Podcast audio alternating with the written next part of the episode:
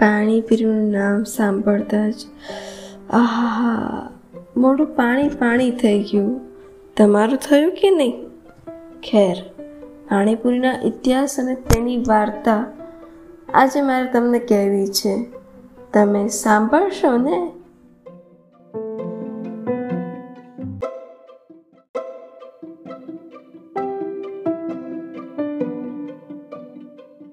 ગરમ ગરમ રગડો અથવા તો બાફેલા બટાકાનું પૂરણ અને જલજીરાનું તીખું તમતમતું પાણી.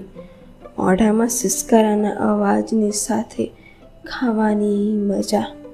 બસ પાણીપુરીના ચાહકો જ જાણે. રસ્તાની છેડે કે ક્યાંક શાકભાજીના માર્કેટની આજુબાજુ ઊભેલા ભૈયાના હાથની પાણીપુરી. ન કામની ચિંતા કે ન કામની ચિંતા? હોય અને કીટાણુની તો બિલકુલ પણ ચિંતા ન હોય. મન ધરાય નહીં ત્યાં સુધી પાણીપુરી જ પાણીપુરી. પાણીપુરીની શોધ કોણે કરી? તેની માટે એક સરસ વાર્તા છે. તમે બધાએ સાંભળી જશે ચલો, હું ફરીથી કહી દઉં. કુંતી અને દ્રૌપદીની વનવાસ દરમિયાન કુંતીએ દ્રૌપદીની પરીક્ષા કરવા નક્કી કર્યું કે એની ઘર સાચવવાની આવડત કેટલી છે? એટલે વધેલા બટાકાનું શાક અને વધેલો લોટ આપી ગયું આટલામાં બધાનું પેટ ભરાય એવું કંઈક બનાવી દે. અને ત્યારે દ્રૌપદીએ પાણીપુરીની શોધ કરી હશે. ખેર, આ તો વાર્તા છે. પાણીપુરીને મહાભારત સાથે જોડવાની. મહાભારત વખતે ભારતમાં બટાકા તો હતા જ નહીં બટાકા ભારતમાં પોર્ટુગીઝ લઈને આવ્યા. એ પણ સત્તરમી સદીની આસપાસ. તો પછી શું પાણીપુરીની શોધ મહાભારત વખતે થઈ હશે કે નહીં?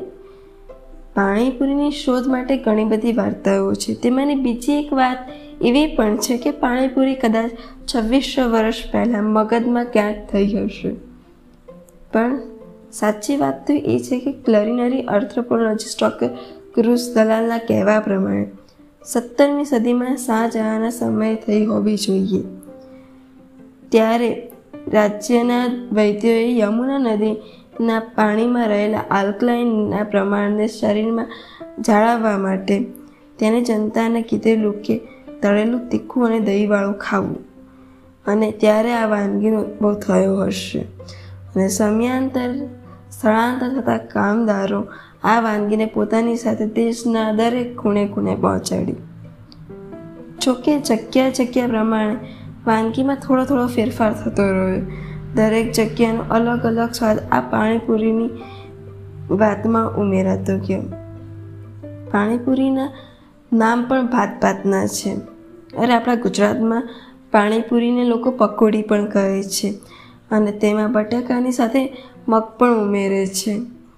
જ્યારે મીઠી ચટણી અને પાણીપુરીમાં બુંદી ઉમેરી ખાય છે.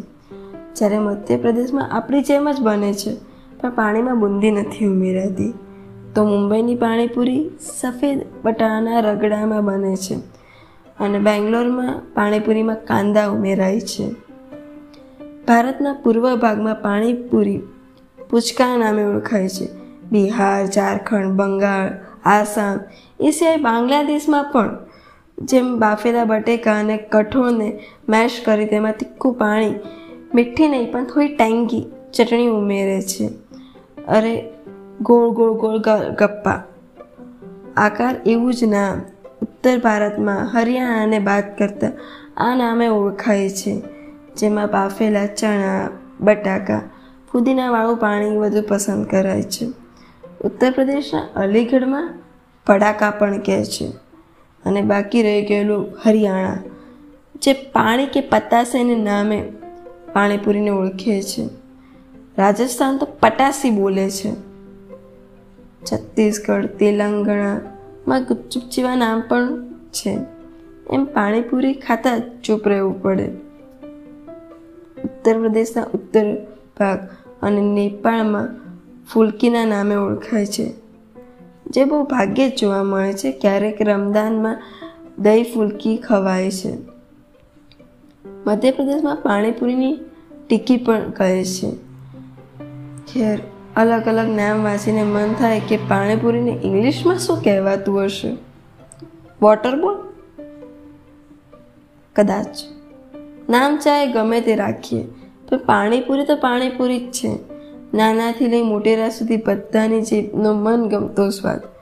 એટલે જ ભારતમાં કલીએ કલીએ પાણીપુરી વાણી લારી અચૂક જોવા મળે છે. અને લોકડાઉનમાં તો પાણીપુરીની વાનગી ગૂગલ સર્ચમાં એકસો સાત ટકા વધી ગયેલી. તમને પાણીપુરીની વાર્તા ગમે કે નહીં, એ મને ચોક્કસ જણાવજો. Tata, bye bye. મળીશું ફરીથી નવી સ્વાદ સ્ટોરી સાથે.